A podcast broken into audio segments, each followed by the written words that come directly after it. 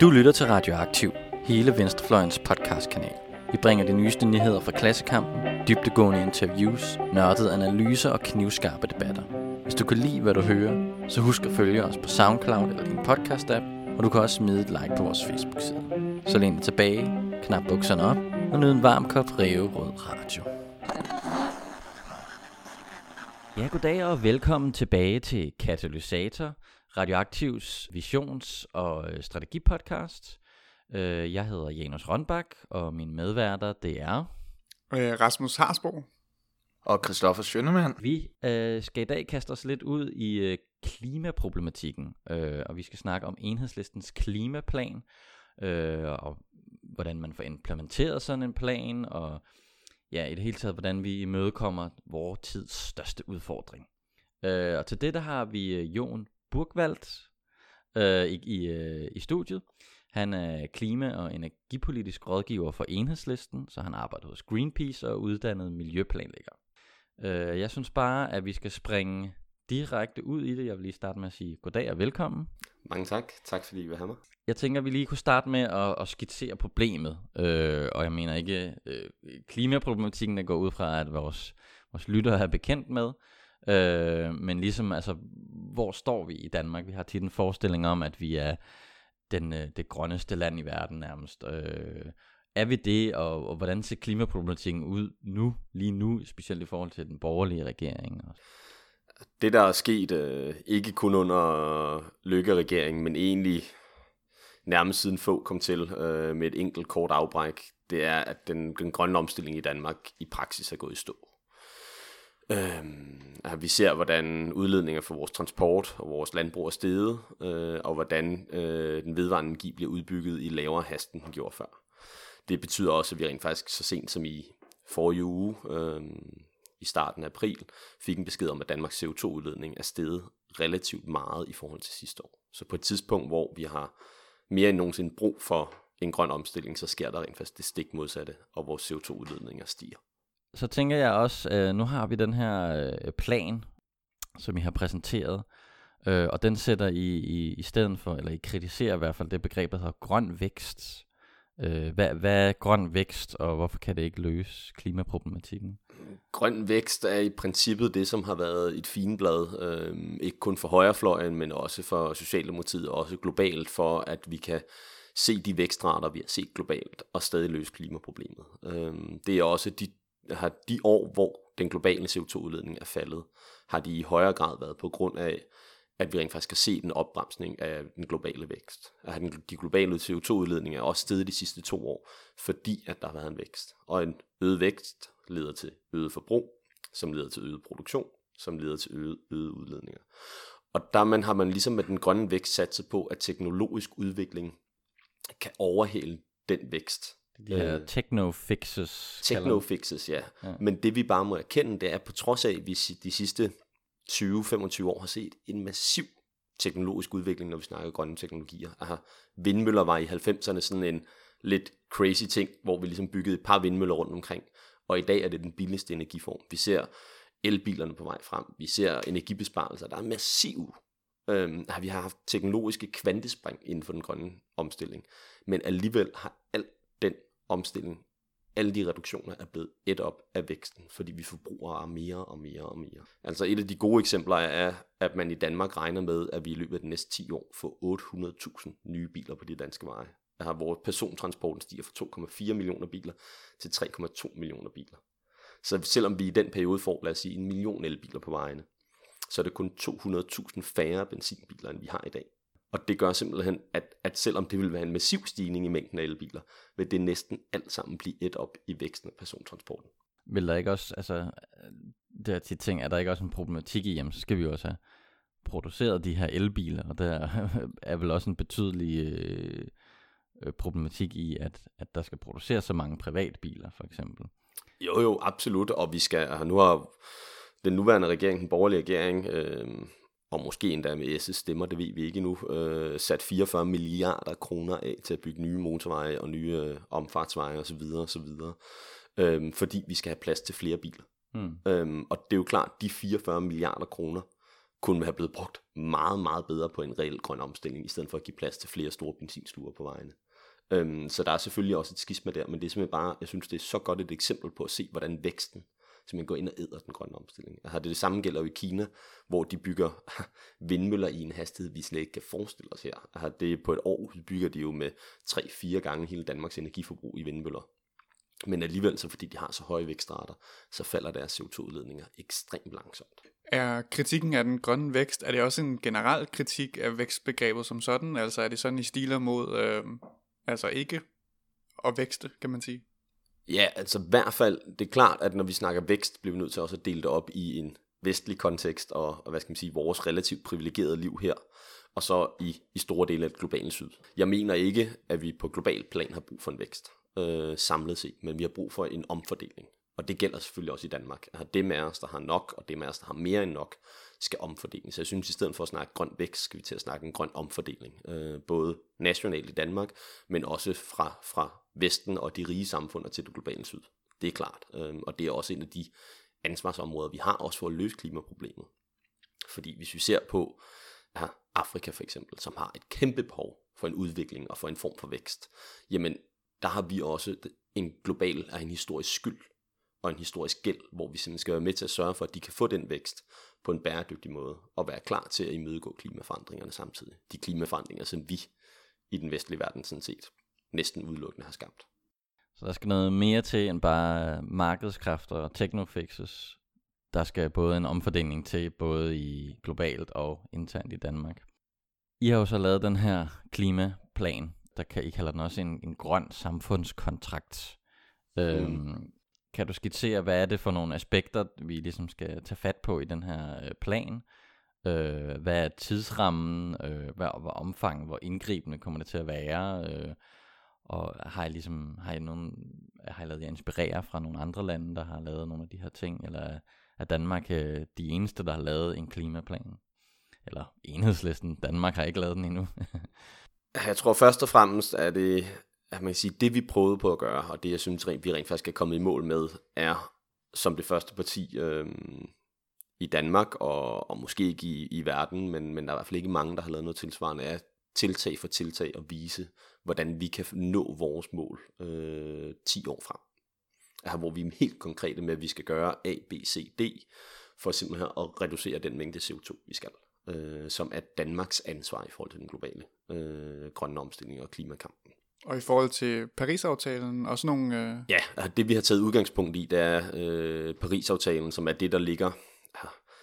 Problemet er altså Paris-aftalen, er, hvad er det for en størrelse? Og det er en anden diskussion, men det er jo sådan en rammeaftale, hvor vi siger, at vi skal holde os under halvanden til to grader. Og øh, hvis jeg nu må bande, hvad fanden betyder det?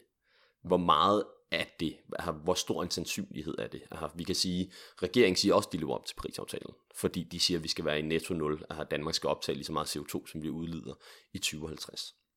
Det siger de ligesom, så er vi der, men hvad gør vi indtil da? Det vi har gjort, det er, at vi har kigget på, jamen, de beregninger, der er for, hvor meget CO2 Danmark samlet kan udlede, øhm, før vi overstiger vores globale andel af det, eller vores nationale andel af den globale udledning. Og der har vi så sagt, at vi skal reducere med 70% i 2030 for at lede os på vej mod et netto-nul samfund i 2040. Og, og der går vi simpelthen ind tiltag for tiltag og kigger på, hvordan gør vi det, og hvordan finansierer vi det. Men samtidig også netop det med, og det er der, hvor den grønne samfundskontrakt kommer ind, og det synes jeg er enormt vigtigt, det er, at vi siger, at det her er ikke noget, som skal være markedets ansvar, det er ikke noget, der skal være individets ansvar. Det her det er noget, vi som fællesskab og som samfund bliver nødt til at tage som en udfordring. Og det er også der, hvor jeg synes, det vi ofte hører Liberal Alliance, Venstre, jamen helt over i Socialdemokratiet sige, jamen det handler også om, hvad vi forbruger selv. Altså, at vi skal som individer, som forbrugere, skal vi handle anderledes. Og ja, det skal vi også, og det skal vi ikke lægge skjul på, at vores stigende flyrejser, vores stigende kødforbrug, sådan nogle ting, er ikke bæredygtige, og det skal ændres. Men vi kan ikke bare overlade det her til individet. Vi bliver også nødt til at ændre hele den måde, vi producerer og har vores varer på, den måde vi bruger vores land på, og den måde vi indretter vores infrastruktur på, for eksempel. Aha.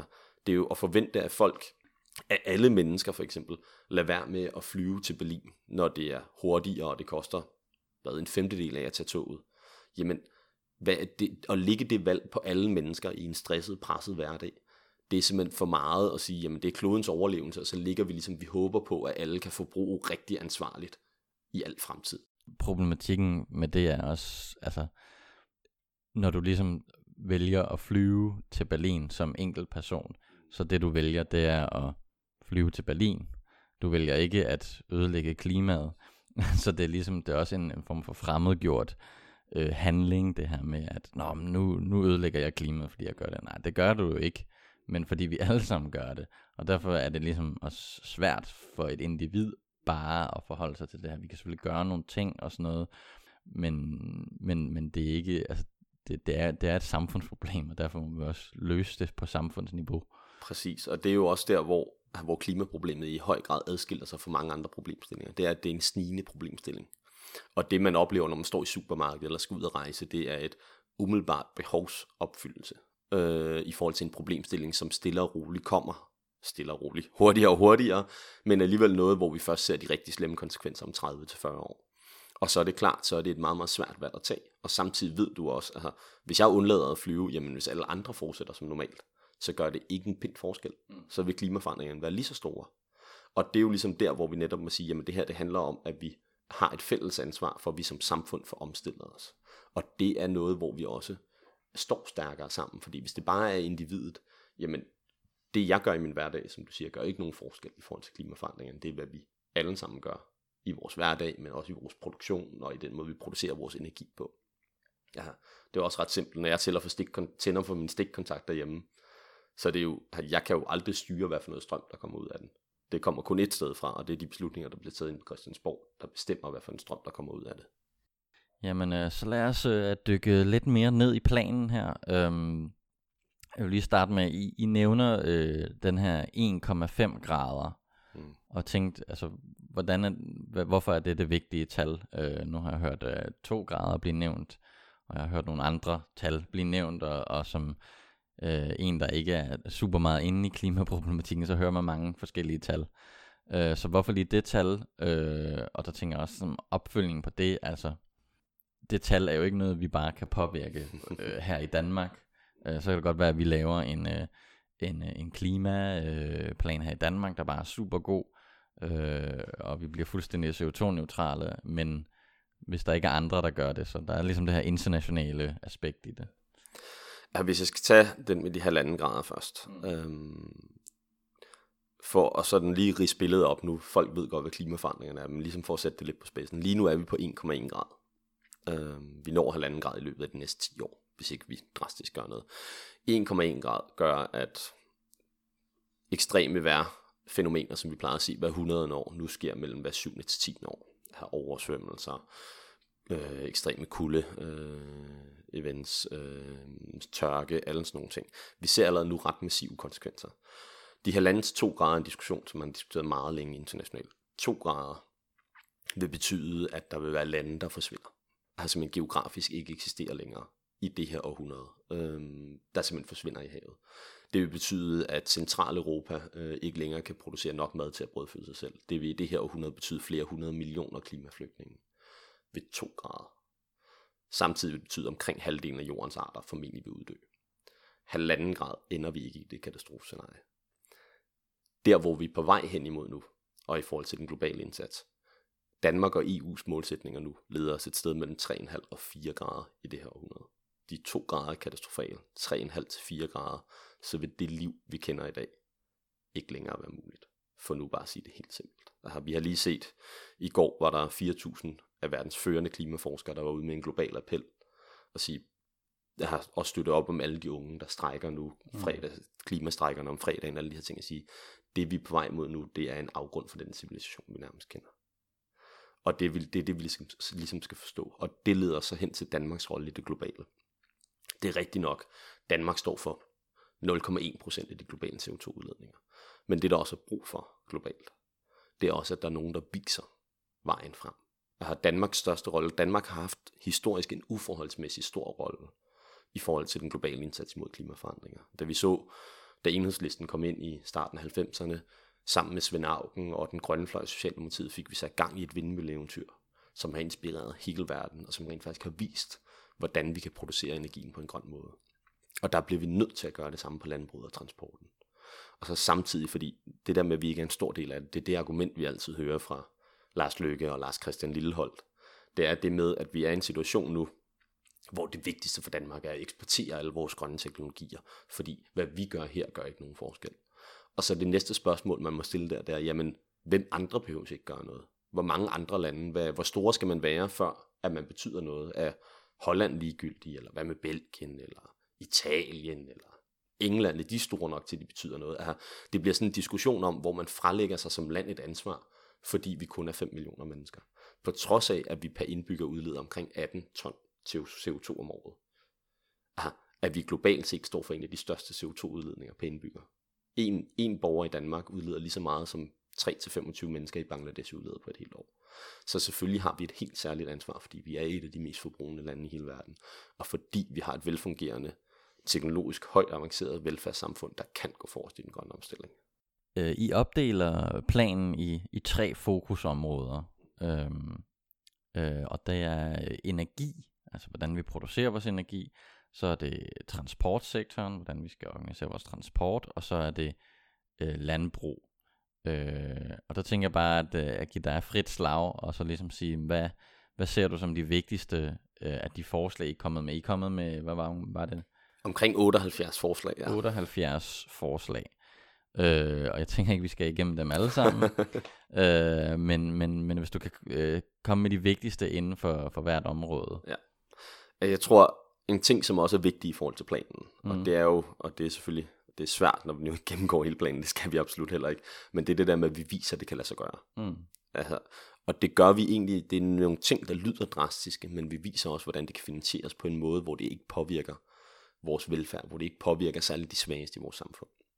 Men hvis vi først kigger på, på transporten, øhm, der er de, de klare tiltag, det er, at der, er man, der, er ligesom, der er to store bunker. Det ene det er den kollektive transport. Der har vi set under den nuværende regering, og den forrige regering, og egentlig også regeringen før det, at man simpelthen har udpinet den kollektive transport. Billetterne er blevet dyrere og dyrere, togene kører sjældnere.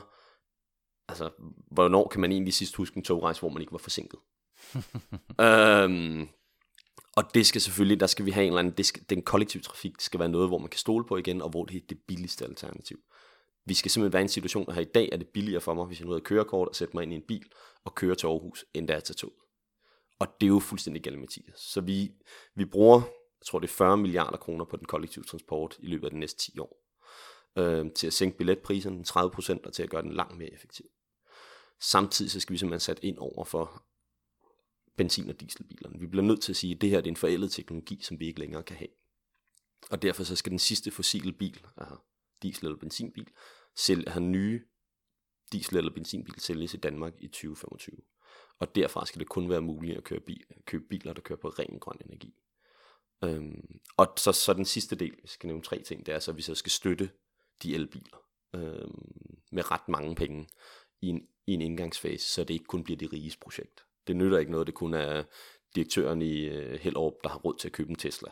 Uh, ikke at vi alle sammen skal have råd til at købe Teslaer, uh, men, men elbilen bliver nødt til at være et alternativ for den almindelige dansker, der er til at betale. Og det får vi kun ved, at vi simpelthen støtter det i en periode. Mm. Landbruget uh, er kendetegnet ved at være det område, hvor både Socialdemokratiet og Venstre sådan læner sig tilbage og siger, jamen dem skal vi ikke stille nogen krav til.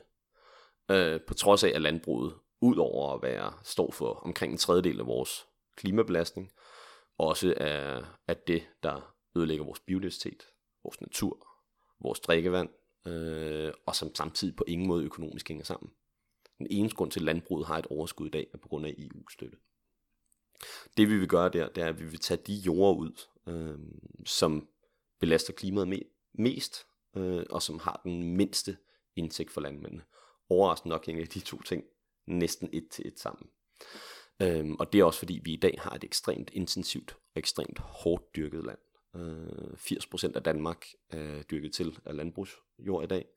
50% af hele Danmarks areal går til at producere husdyr. 50%. Mm.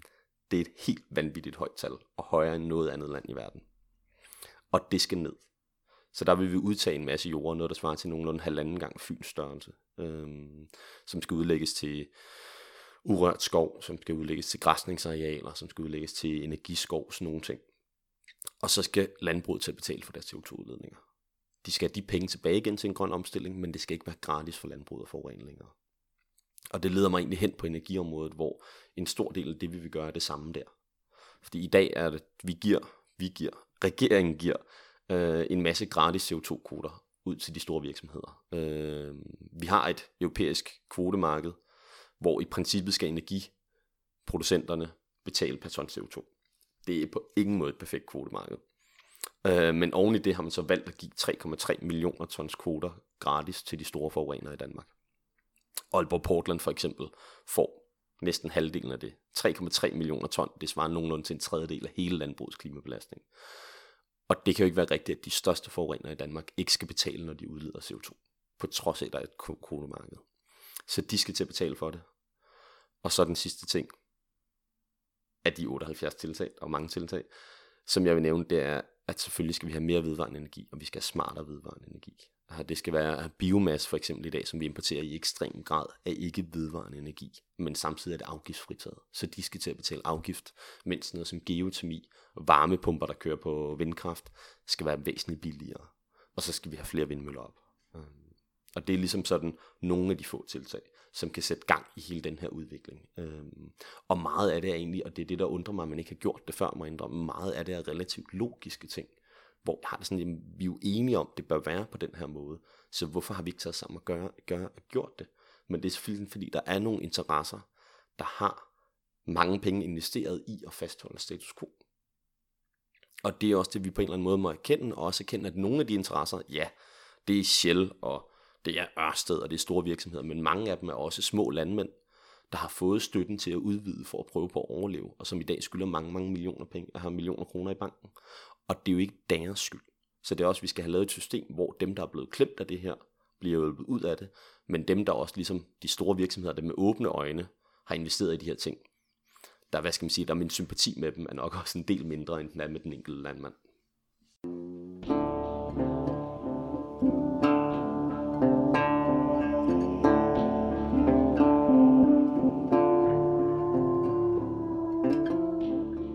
Klimaet er jo som vi allerede snakker, altså et kæmpe problem internationalt, og det kræver alle de her sådan makroøkonomiske overvejelser og store politiske planer, og sådan en plan, der kan altså netop gøre Danmark til et forgangsland og give inspiration videre til, til andre steder i verden osv. Øh, men inden vi sådan går lidt mere ned i, i substansen i planen, øh, så vil jeg starte med at spørge om, hvordan hverdagen vil ændre sig for den, hvad kan man sige, almindelige dansker i godsøjne, eller altså måske den almindelige dansker i, i, i, i byen og ude på landet sådan. Altså hvordan vil klimaplanen have nogen, altså vil det ændre nogle ting i hverdagen? Øh, vil, det, altså, vil det betyde, at vi skal stoppe med at bruge, altså stoppe med at bevæge os, og stoppe med at, altså alting bliver dyre i supermarkederne, og sådan, er, er det det, der er konsekvenserne, eller er det noget andet? Som udgangspunkt der er forskel på, om vi snakker om klimakampen samlet, eller om vi snakker om vores klimaplan. Og vores klimaplan, mener jeg rent faktisk, er netop, fordi vi tager, aha, vi tager skeen i den anden hånd og går forrest, kan vi godt imødegå klimaproblemerne, uden at det har omsaggribende konsekvenser for den almindelige dansker. Jeg har netop ved at gøre elbilerne tilgængelige, ved at gøre den kollektive transport billigere, ved at arbejde for europæiske tog, for eksempel lyntog, alle sådan nogle ting, så kan vi løse mange af klimaproblemerne, uden at det har store konsekvenser for den almindelige dansker. Men det er jo klart, at hvis vi siger, at vi kan løse klimaproblemet samlet, uden at det har nogen effekt på os, så stikker vi os selv blå i øjnene. Fordi vores forbrug i dag, den er fra middelklassen og op. Det er klart, der er en lille del af den danske befolkning, der lever et liv, som er, her, hvor de ikke bruger for, forbruger for meget. Og det er og de har ikke et godt liv, og det skal vi selvfølgelig samtidig have løst. Mens nogen, som har et velbetalt job, rejser meget og sådan nogle ting, jamen der har vi et forbrug i dag, der er fuldstændig er ubæredygtigt. På alle mulige måder. Ikke kun i forhold til klimaet. Og det vil ændre sig. Og vi bliver nødt til på sigt, og gerne snart, få taget en diskussion om de der statussymboler, som gør det gode liv. Hvor ofte skal vi skifte en iPhone ud, for eksempel? Hvorfor er det, vi smider et tv ud, der går i stykker, i stedet for at reparere det? Det er jo rent faktisk billigere at gå ned og købe et nyt, i stedet for at reparere vores elektronik i dag. Vi køber nyt tøj hele tiden. Alle de der ting, som er sådan en prestige ting og en kulturel ting, der er enormt svært at ændre. Det er jo også det skridt, vi også skal have taget på et tidspunkt. Men med klimaplanen, kan man sige, der har vi taget det andet skridt, som handler om at få omstillet produktionen, og det er skridt et. Men det gør ikke, at alle de andre ting, som vi skal gøre som samfund, forsvinder.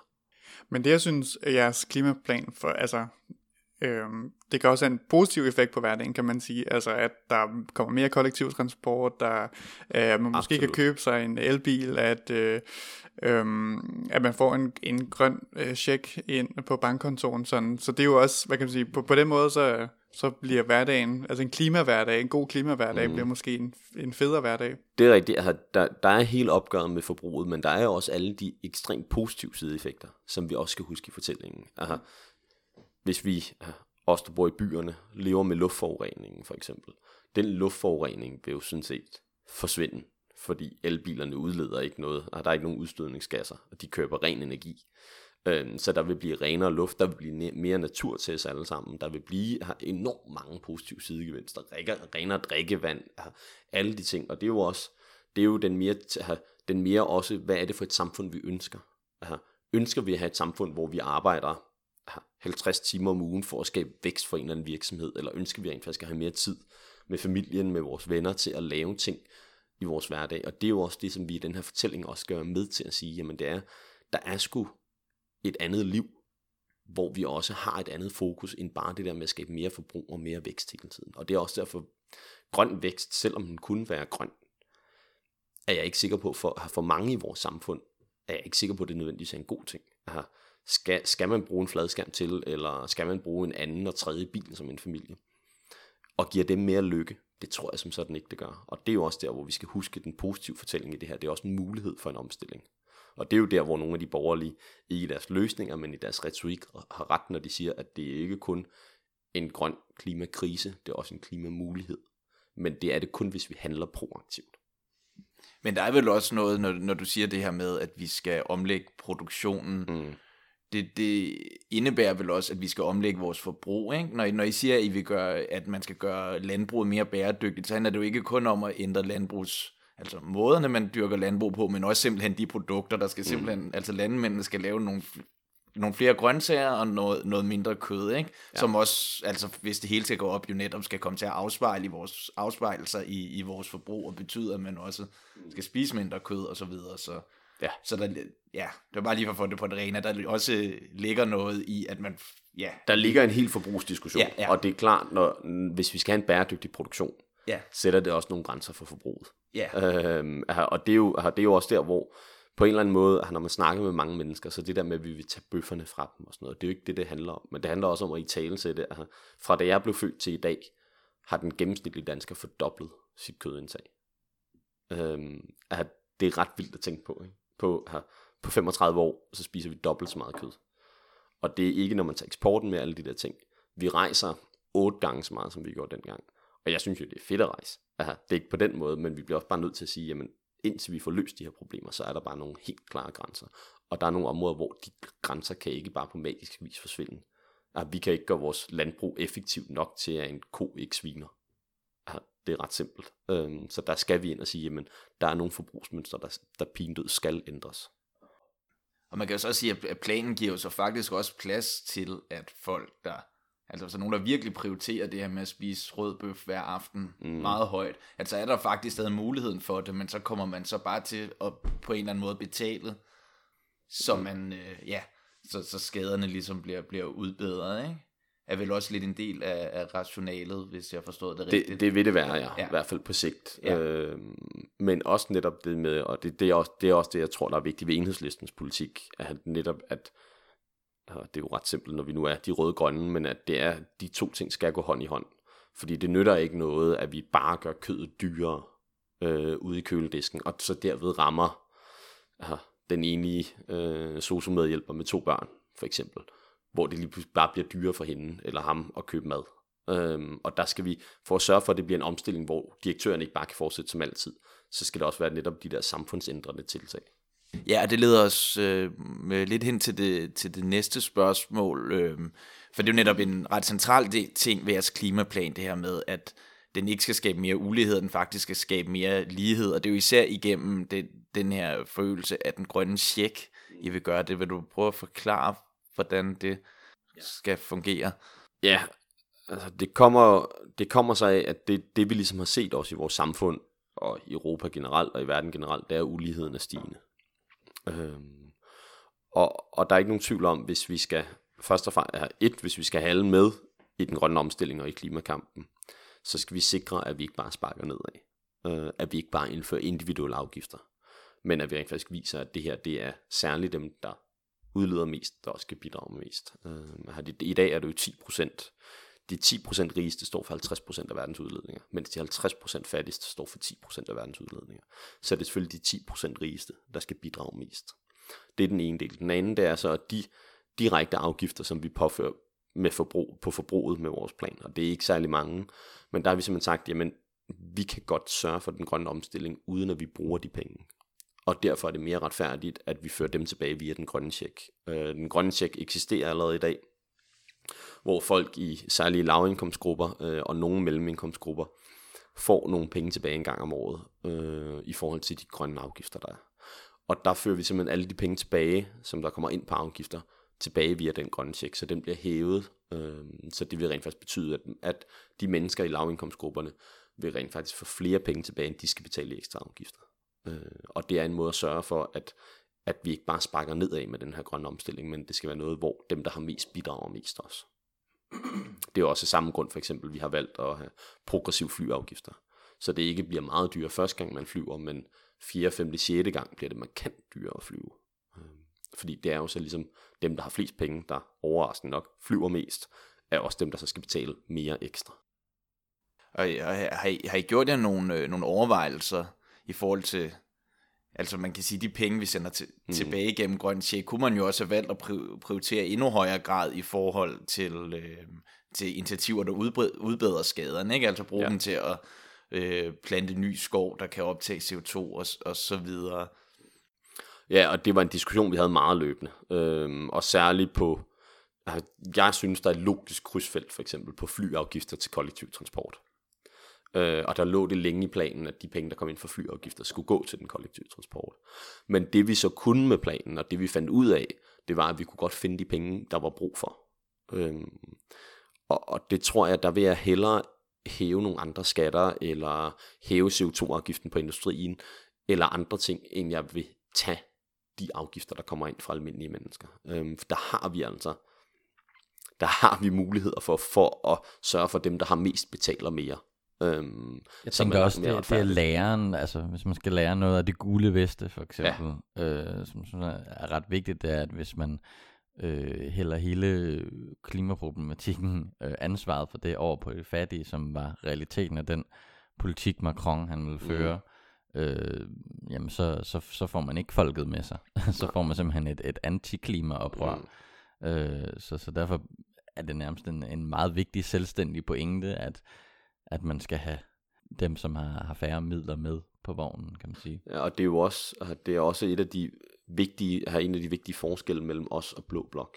Det er den der forståelse af, jamen, at hvis det her, altså, hvis det skal lykkes med den grønne omstilling, så skal vi også have de, de svageste i vores samfund med. Og det er jo der, hvor netop Macron har været fuldstændig blind over for altså, den store sociale ulighed, der er i hans land. Øhm, og simpelthen bare har fortsat med, jamen, folk skal bare betale lidt mere, fordi så forbruger de lidt mindre. Men dem, der skal betale lidt mere, som i forvejen har alt for lidt, det er bare en kæmpe byrde at pålægge dem, mens igen, direktørerne, de velstillede, den højere middelklasse, de kommer ikke til at køre færre kilometer i bil, fordi deres benzin koster en krone eller to kroner ekstra per liter. For dem betyder det ikke noget. Så de eneste, hvor du rent faktisk går ind og, og regulerer forbrugsmønstrene, er dem, der i forvejen er ekstremt presset. Og der forstår jeg godt, at de ikke vil finde sig i det. Og det skal de heller ikke gøre. Og det er også derfor netop, at vi med planen prøver at sige, jamen de svageste, de skal have pengene tilbage, og så må vi ligesom sørge for, at den omstilling, som vi viser, vi kan nå, den kan vi også godt nå på en socialt retfærdig måde. Og det er også den eneste måde, at det her det ikke bare bliver sparket ned mod udkants Danmark, mod de laveste indkomstgrupper, mod dem, der i forvejen er ekstremt presset i vores hverdag. Apropos den her pointe, så øhm, har jeg stusset over, at i, øh, i mange steder i rapport, hvad hedder det, klimaplanen her, øh, bruger hvad kan man sige, et gennemsnit for, hvor meget vi som den, eller hvor meget den almindelige dansker udleder, og du har også øh, nævnt det allerede her.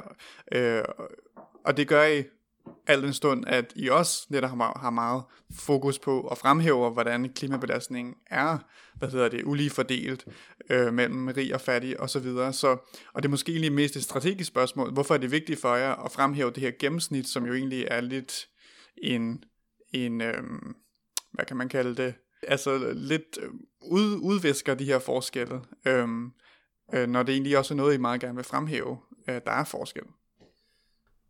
Jeg tror, der er flere forskellige grunde til det. Det ene, det er rent teknisk. Øhm, opgørelserne, hvis vi skal til at snakke opgørelser gennemsnitligt hele tiden, eller ikke gennemsnitligt, men kigge på medianer og indkomstgrupper og sådan nogle ting, bliver det ekstremt svært.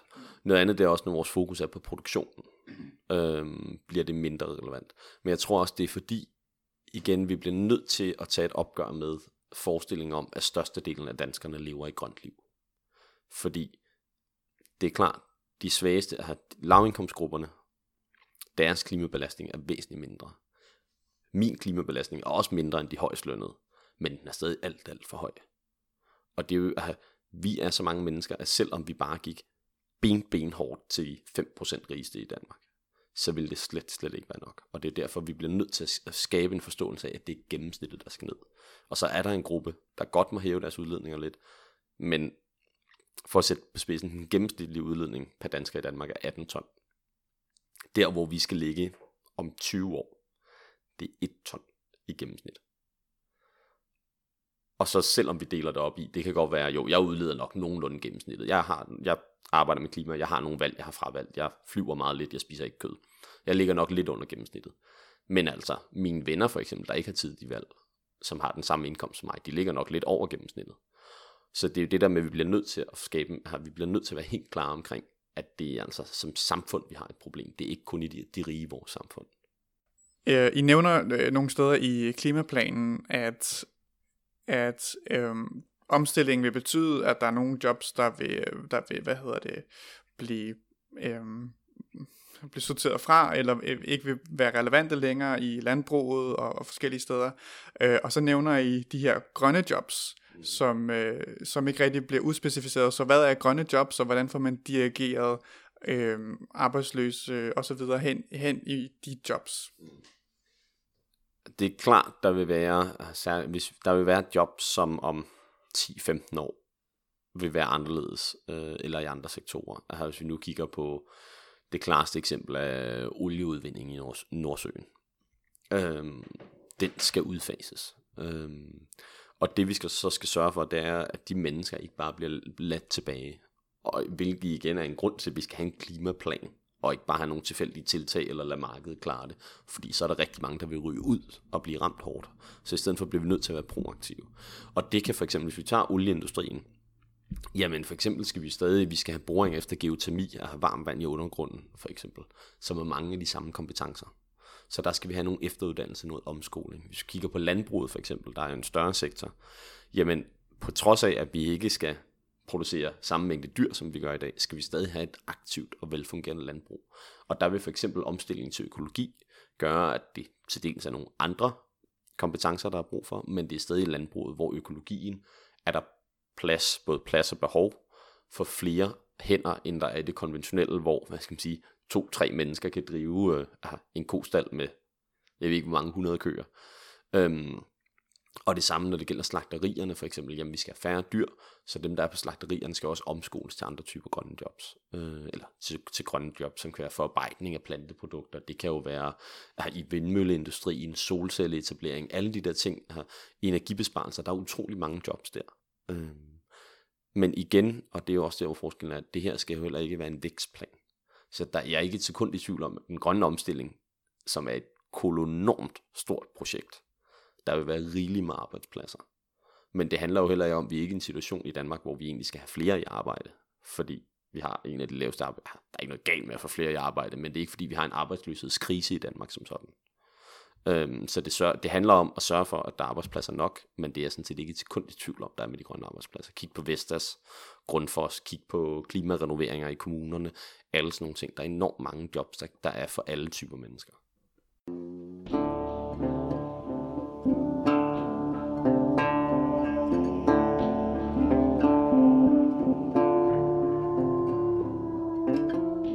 Jeg vil også gerne spørge ind til det her med økologi. Øhm, for det, det er virkelig en, en vigtig pointe for jer i, i planen.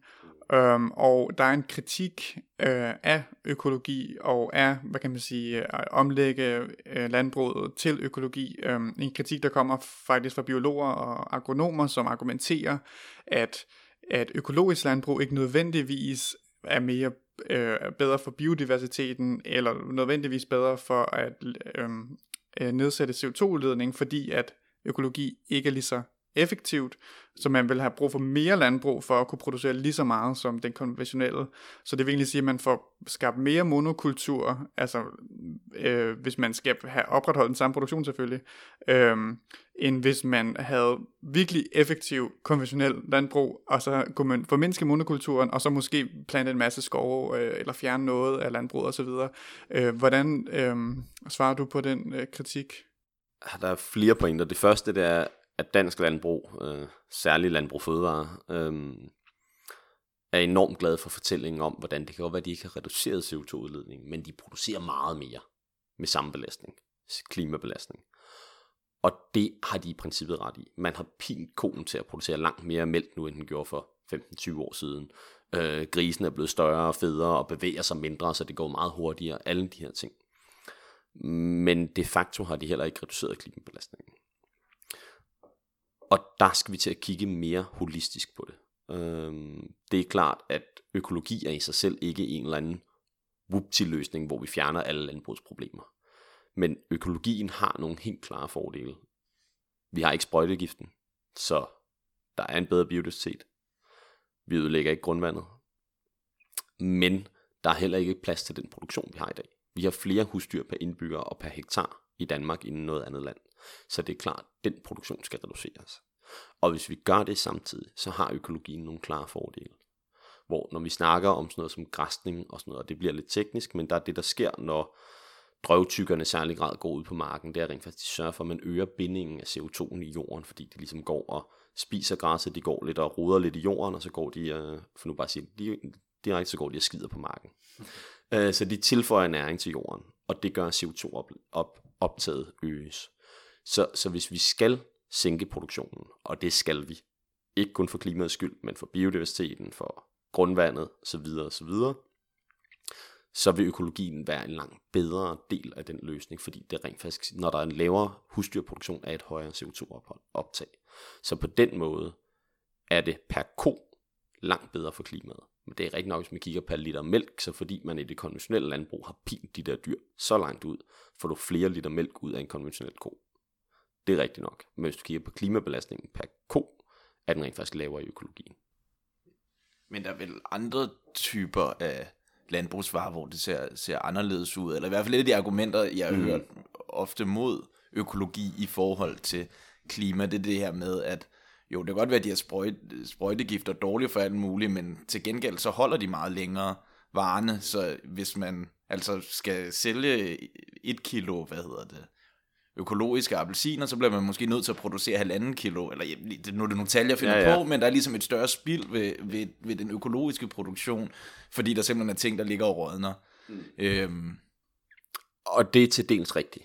Øh, men det handler også om, hvordan vi producerer vores landbrugsvarer i dag. Altså det, det er jo, men, men igen, hvis vi fjerner hele hus, ikke hele, hvis vi fjerner store dele af husdyrproduktionen, bliver rummet for fødevareproduktion meget, meget nemmere fordi husdyrproduktionen er så ekstremt ineffektiv på mange måder i dag. Men det er også, der ligger selvfølgelig nogle valg i, at vi skal, hvis vi skal have økologi, og det skal vi af mange andre grunde end klimaet, øhm, også for klimaets skyld, men også af andre grunde, jamen så vil det selvfølgelig også være, altså, så vil der også ligge nogle krav til, hvad vi spiser i højere grad, fordi der vil være nogle begrænsninger. Altså, det, det er rigtigt nok, at nej, vi kan måske ikke få appelsiner, der er friske hele året. Overraskende nok, vi bor i Danmark, ikke? Øhm, og, og der er nogle ting der. Og så bearbejdning af fødevarer stiller det også nogle andre krav til. Men, men, men det er også fordi, vi har vendet os til, fordi vi skal have så mange husdyr, har vi brug for et ekstremt intensivt landbrug. Jeg har igen halvdelen af hele Danmarks areal går til at producere husdyr. Så vi kunne sagtens brødføde langt flere mennesker, end vi gør i dag, med økologisk, mindre intensiv produktion, hvis vi ikke havde husdyrene. Og det er klart, når du dyrker ting, har landbrugets store klimabelastning. Det er køerne, det er forne, det er grisene, fordi vi har så mange af dem. At du har en plante, der står og vokser op, den belaster ikke klimaet. Tværtimod så bidrager den rent faktisk, hvis man gør det ordentligt til, at jorden optager mere CO2.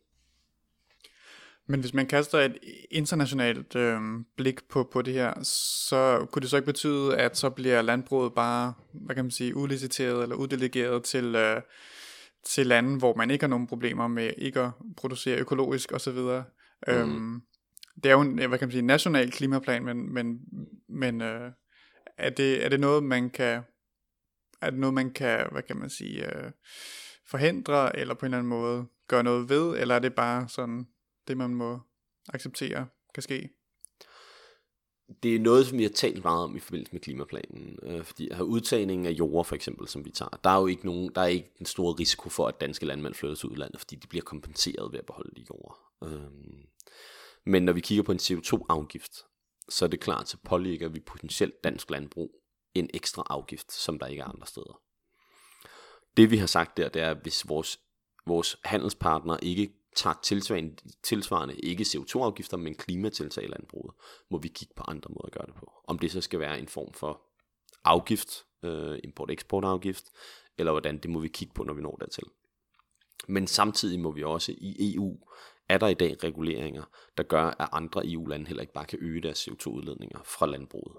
Så jo, der er en eksportrisiko, altså produktionseksportrisiko, men så skal det være uden for EU der må vi bare allerede nu sige, at det er jo ikke fordi dansk landbrug konkurrerer på prisen med Ukraine for eksempel. Og grunden til, at vi har en produktion i Danmark, er ikke på grund af, at det er billigere, end det er i Ukraine. Det bliver det aldrig. Det er en lang række andre grunde, som god arbejdskraft, god infrastruktur, stabile rammer, øh, og sådan nogle ting, som ligger i det. Og det skal vi fastholde. Og så tror jeg også, det er vigtigt det med at huske på, det er ikke fordi dansk landbrug er økonomisk sundt, velfungerende erhverv i dag. Tværtimod skylder de, hvad er det, 360 milliarder kroner væk fra dansk landbrug. Og der skal vi jo netop til at begynde at producere kvalitetsprodukter, der rent faktisk har et afkast, der gør, at de kan løbe rundt. Og det er noget af den her omstilling her. Det er også, vi skal have en samlet omstilling af landbruget. Så det, de producerer i dag, er noget, hvor folk rent faktisk også føler, at det er værd at betale for det. Altså, jeg kan huske, altså, hvad var det, man gav for en grillkylling, da jeg var, da jeg var barn? Det var jo 20 kroner eller sådan noget. Ikke? Så får du altså en hel kylling i sådan en foliebakke, som du putter i ovnen.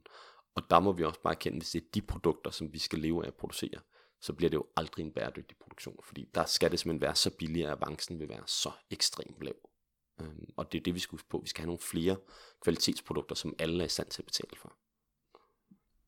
Men, men der er problemet vel så stadig, hvis de lande, vi handler med, mm. ikke følger med i en vis grad, fordi hvis, øh, ja, hvis Ukraine så stadig kan producere, hvad hedder det, producere øh, kyllinger til 20 kroner stykket, ikke? Ja. så kan jeg da forestille mig, at de fleste danskere, hvis det er det, de er vant til, det de godt kan lide, at så går man ned og køber den kylling til 20 kroner, og så kan vi producere nok så meget mm. øh, højkvalitets økologiske grøntsager og så videre i Danmark, uden at det faktisk kommer til at ændre på forbruget.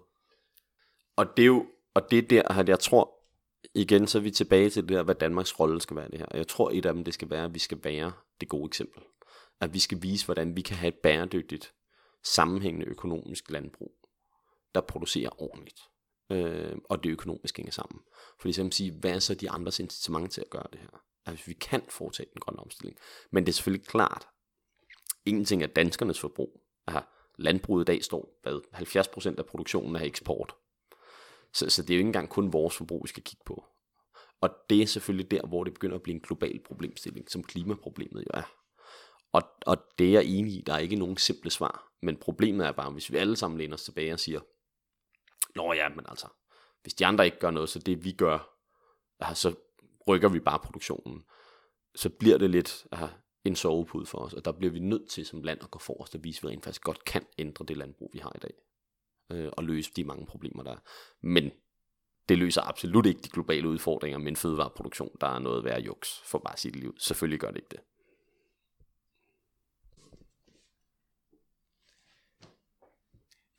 Ja, og i, i forlængelse af den her øh, snak om, om landbrugsinitiativerne, så skriver, øh, er der også nogle idéer til, hvilken rolle skov, skoven skal, øh, skal have, øh, hvor at I blandt andet foreslår noget af den landbrugsjord, der bliver frigivet, den skal omlægges til, til skov, fordi der er jo simpelthen også bare den fordel ved en skov, at der står en masse træer, og træer er der rigtig meget CO2 i, og når de står der, så indoptager det ligesom CO2, øh, eller, og ja, det er CO2, der ligesom er op, ophobet i træerne.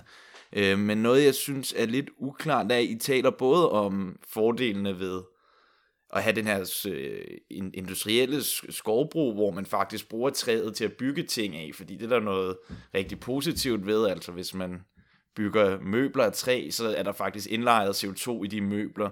Men samtidig så snakker jeg også om det her ideal om, at vi skal have flere skove, der er uberørte og ligesom får lov at være, være naturlige skove.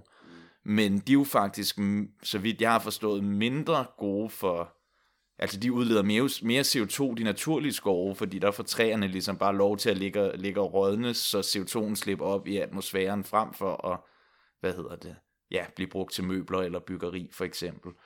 Øhm, ja, kan du måske forklare, hvorfor I alligevel prioriterer de her? Mm.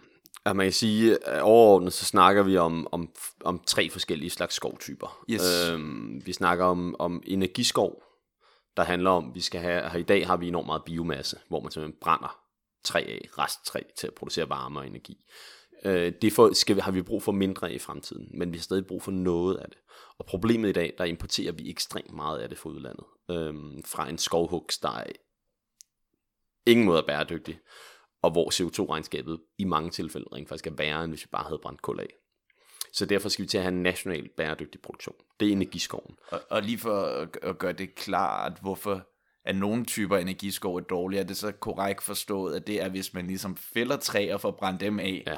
for så ikke at plante nye træer, hvor der, Præcis. det er i hvert fald mere bæredygtigt, hvis man ja. ligesom fælder træer, og så planter nye træer, så der ligesom... Ja, ja. Og, så, og så har det, og det er meget teknisk, så har det noget at gøre med typen af træ, hvor lang tid tager det fra, når du brænder træet af, så udleder du den CO2, du har ophobet i træet. Og så alt efter en type træ, så kan det rent faktisk gå helt op til 60-70 år, før den nye træ har optaget den samme CO2 igen.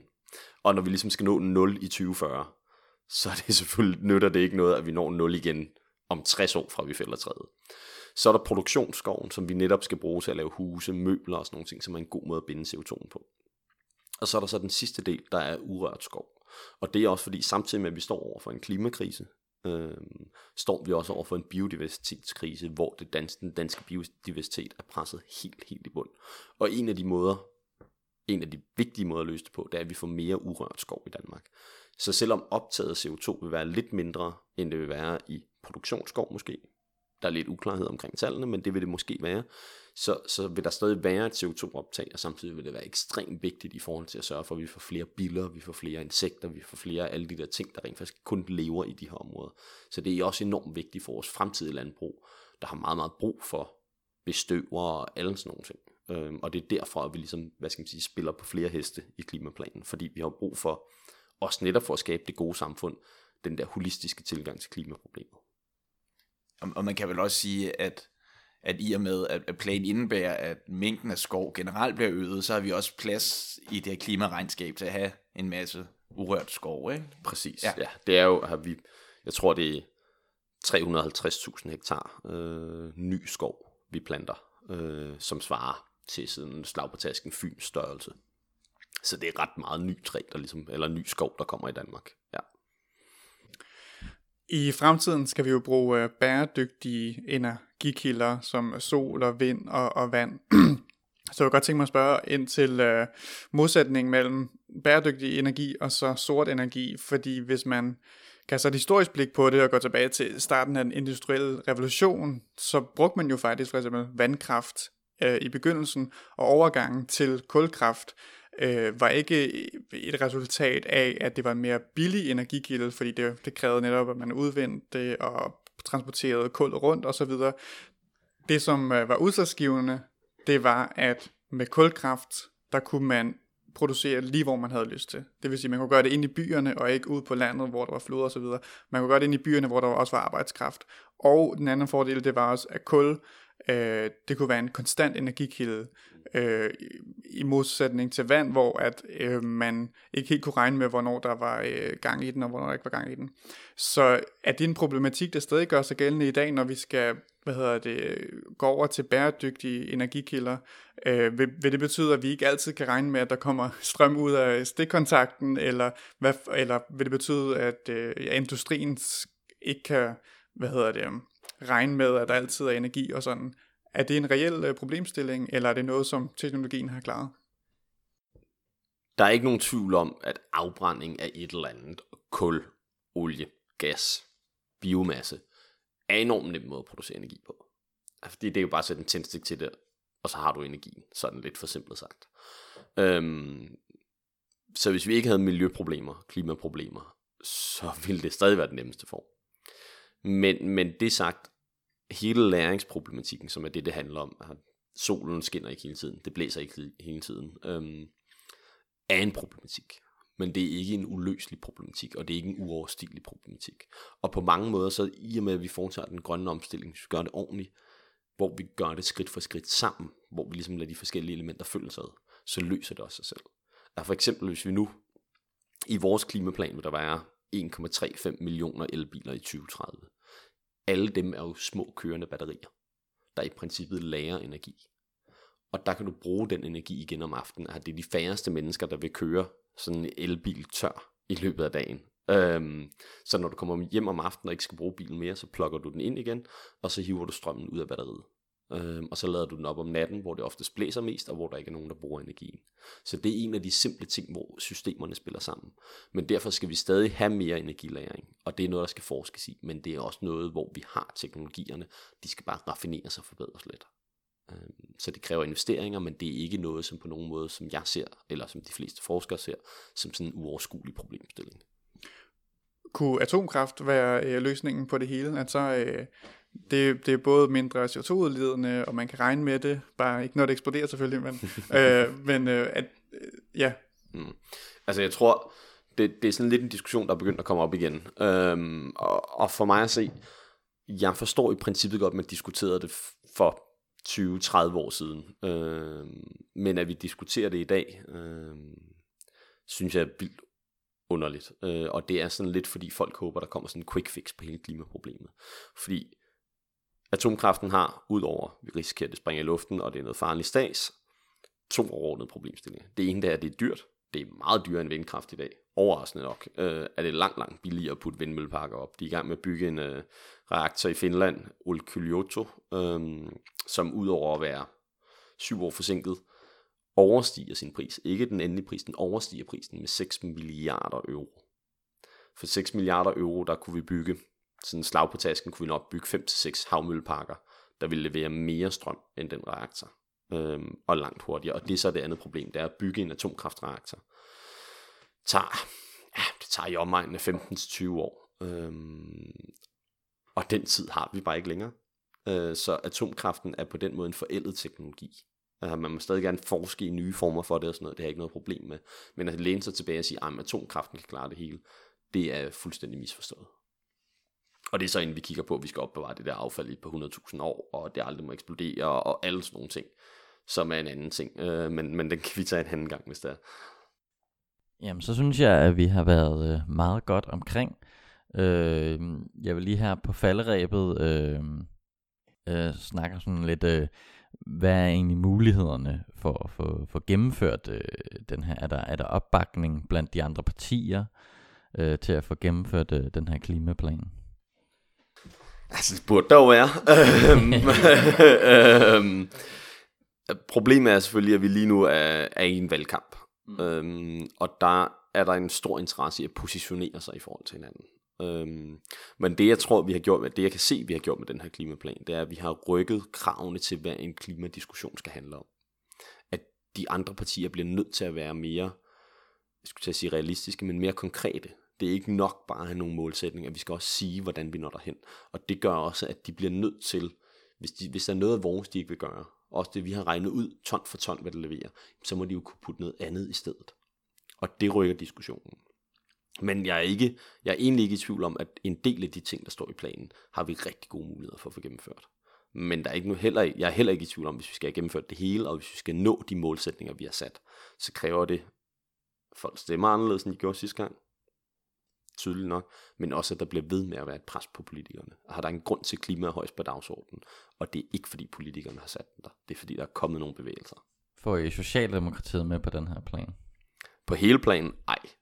Nej. Øh, altså, skal man jo ikke give for tabt for, på forhånd, men, men igen, det, det vil kræve hårdt, hårdt pres. Ikke kun for os, men også udefra. Øhm, men det er også der, hvor det pokkers ved klimaproblemet, det er, at man sige, hvis vi forbedrer forholdene lidt i daginstitutionerne, eller lidt på hospitalerne, så er det et skridt i den rigtige retning.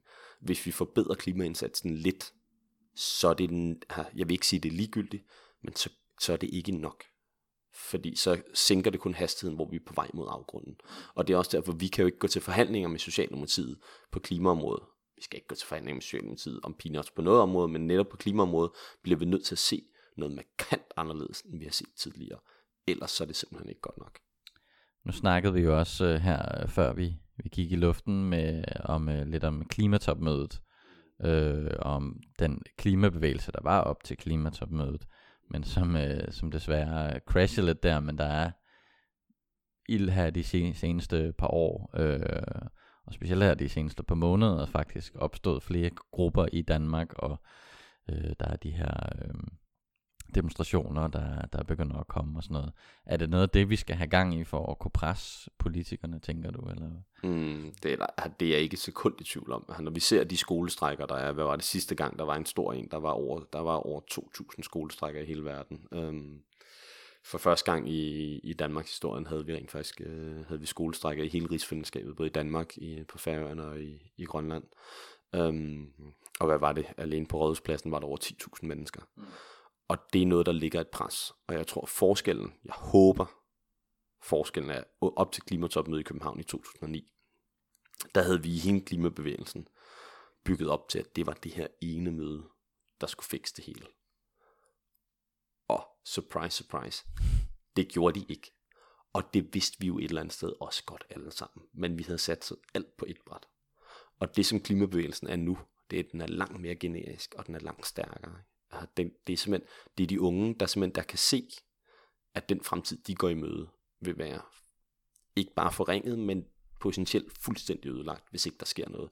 Og de har ikke sendt det op til et valg, eller op til et møde, men de har sagt, vi bliver ved med at være her, fredag efter fredag, og vi bliver ved med at råbe, vi bliver ved med at skrive, vi bliver ved med at protestere, indtil der sker noget markant anderledes. Og det håber jeg er forskellen på det, vi så op til 2009, og det vi ser i dag. Hvis så, at øh, at vi faktisk lykkes med det her, og forhåbentlig mm. får afværet klimakatastrofen. Hvordan, øh, hvordan tænker du så, altså øh, ikke bare den her klimaplan, men i det hele taget de flere tiltag, der nok også skal til efter mm. klimaplanen. Øh, altså, hvad er det så for et samfund, vi lever i på det tidspunkt? Mm. Hvordan ser det ud? Hvordan vil ens hverdag være? Øh, hvad er ligesom visionen, kan man sige? Jeg tror, det er sjovt, det, det der med, at, at vi ser de borgerlige, der næsten er bange for den her omstilling. Mm. Men for mig så er alle de positive ting, som det her kan medføre, netop hvis vi går ind og tør styre det, og tør gå ind og proaktivt ændre vores samfund, er der også nogle enorme iboende muligheder for det. At have mere fritid, renere luft, øh, renere fødevarer, alle de der ting, som jeg egentlig tror, når vi kigger tilbage, jamen, vi har skabt et velfærdssamfund på vækst, vækst, vækst, vækst, og vi har aldrig stoppet op og tænkt, okay, nu har vi det velfærdssamfund, hvad skal vi egentlig bruge det til? Og det tvinger klimaproblemerne os til nu. Og det er også det, hvis vi tør bruge dem proaktivt, så tror jeg nemlig, det kan skabe en meget, meget bedre hverdag. Ikke en, hvor vi skal, aha, vi skal jo ikke ud og bo i jordhuler igen og sådan nogle ting, men hvor de ting, der er i, i supermarkederne, er produceret på en ordentlig måde, er produceret af ordentlige vilkår for dem, der arbejder med det, og er meget, meget sundere at spise, for eksempel. Og det skaber jo ikke et dårligere liv. Tværtimod skaber det et meget, meget bedre liv. Og det er jo det, at have worst case det er ligesom, vi får, har vi fået løst problemet, så har vi renere energi, renere mad og renere biler. Det synes jeg egentlig er en okay deal for os. Altså. Jamen så øh, synes jeg, at vi har været hele vejen rundt. Tak fordi du vil være med, Jon. Og øh, har I noget på falderæbet, eller så synes jeg bare, vi skal sige... Øh, vi, vi kan jo lige nævne, at øh, der kommer jo en klimapodcast her på Radioaktivs øh, kanal i den øh, nærmeste fremtid. Ja Vi sender nogle øh, skud ud til klimaopråbet, som øh, den podcast kommer til at hedde, og den skulle gerne komme inden for de næste par måneder i hvert fald, så kommer de i gang, og så kommer der en masse klimaopdateringer. Øh, jeg tror også, de har været ude og snakke med nogle af, af de unge mennesker, der, der protesterer og så videre. Så. Mm. Yes. Og så kan vi også lige sige, at man kan jo bare gå ind på enhedslistens hjemmeside og læse den her klimaplan, som vi diskuterede. Det er 30 ja, der er sider. masser af ting, vi ikke har vendt her. Ja, ja. Så, så bare dyk ned i det. Øh, jamen, øh, jeg håber, I vil lytte med næste gang. Vi ses.